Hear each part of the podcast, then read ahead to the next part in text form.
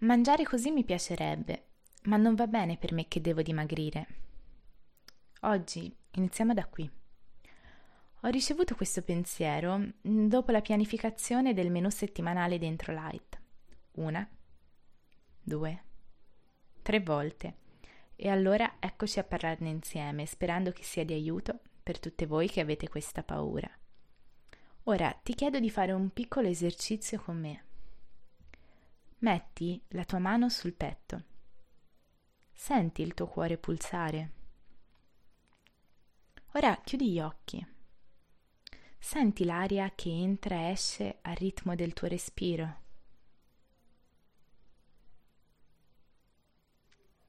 Infine, abbracciati stretta stretta. Senti una sensazione di calore e benessere che nasce dentro. Se le risposte sono sì, ecco, tutto questo richiede energia e soprattutto sostanze speciali. Il tuo cuore non può battere, i tuoi polmoni non possono respirare, la felicità non può nascere senza che tu dia al tuo corpo tutti gli ingredienti di cui ha bisogno.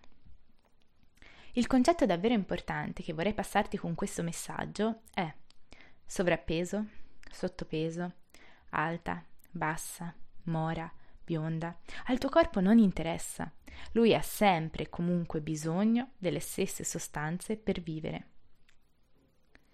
Quando si vuole dimagrire, un errore che spesso vedo fare, e ho fatto io in primis, quindi lo capisco davvero, è diminuire non nella quantità, ma nella varietà. La frutta secca è troppo calorica, il pane fa ingrassare, i formaggi hanno troppo grassi, i legumi hanno troppi carboidrati, e il risultato è mangiare sempre gli stessi alimenti e soprattutto escluderne completamente altri.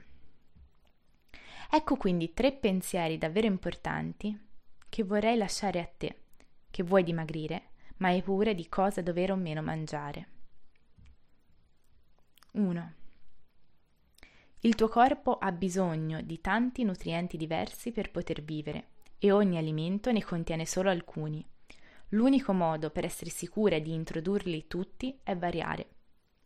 Ad esempio, per noi donne, i grassi omega 3 sono fondamentali per il funzionamento degli ormoni sessuali. Gli omega però non si trovano nelle verdure o nelle proteine magre, ma ne sono ad esempio ricche le noci o i semi di lino. Se per dimagrire elimini del tutto la frutta secca, ecco che perdi una fonte preziosissima di questi grassi. 2. I vegetali e con vegetali non intendo solo verdure, ma anche frutta, legumi, frutta secca, semi, insomma tutti gli alimenti di origine vegetale, vengono definiti in eh, termini scientifici ad alta densità nutrizionale e a bassa densità calorica. In parole semplici, sono alimenti che, a parità di volume, sono ricchi di nutrienti, ma poveri di calorie.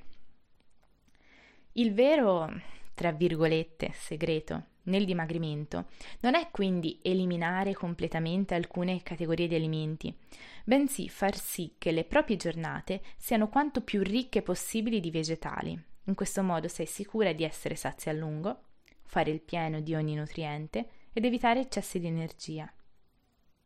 E proprio parlando di energia, arriviamo all'ultimo punto. 3. Il fatto che un alimento sia calorico non è una cosa negativa. Sarebbe come dire che il fatto che la benzina dia energia alla macchina è una cosa cattiva. Il cibo è la nostra fonte di energia e per fortuna vorrei aggiungere. La cosa davvero importante è dare al nostro corpo l'energia di cui ha bisogno. Un atleta, ad esempio, avrà bisogno di maggiore energia rispetto ad un impiegato d'ufficio. Tradotto nella pratica, la quantità e non la varietà deve cambiare in base al nostro stile di vita. Ecco quindi un piccolo esercizio che puoi fare quotidianamente. Alla fine della tua giornata fai un piccolo check e chiediti se hai mangiato almeno una porzione di frutta secca o semi. Hai mangiato almeno una porzione di verdura a foglia verde. Hai mangiato almeno una porzione di cereali diversi dal comune grano. Più giorni della settimana fai 3 su 3 più sei sulla buona strada per un'alimentazione davvero varia e nutriente. Beh, adesso ti lascio alla tua bellissima giornata e ricordati di amarti sempre. Giada.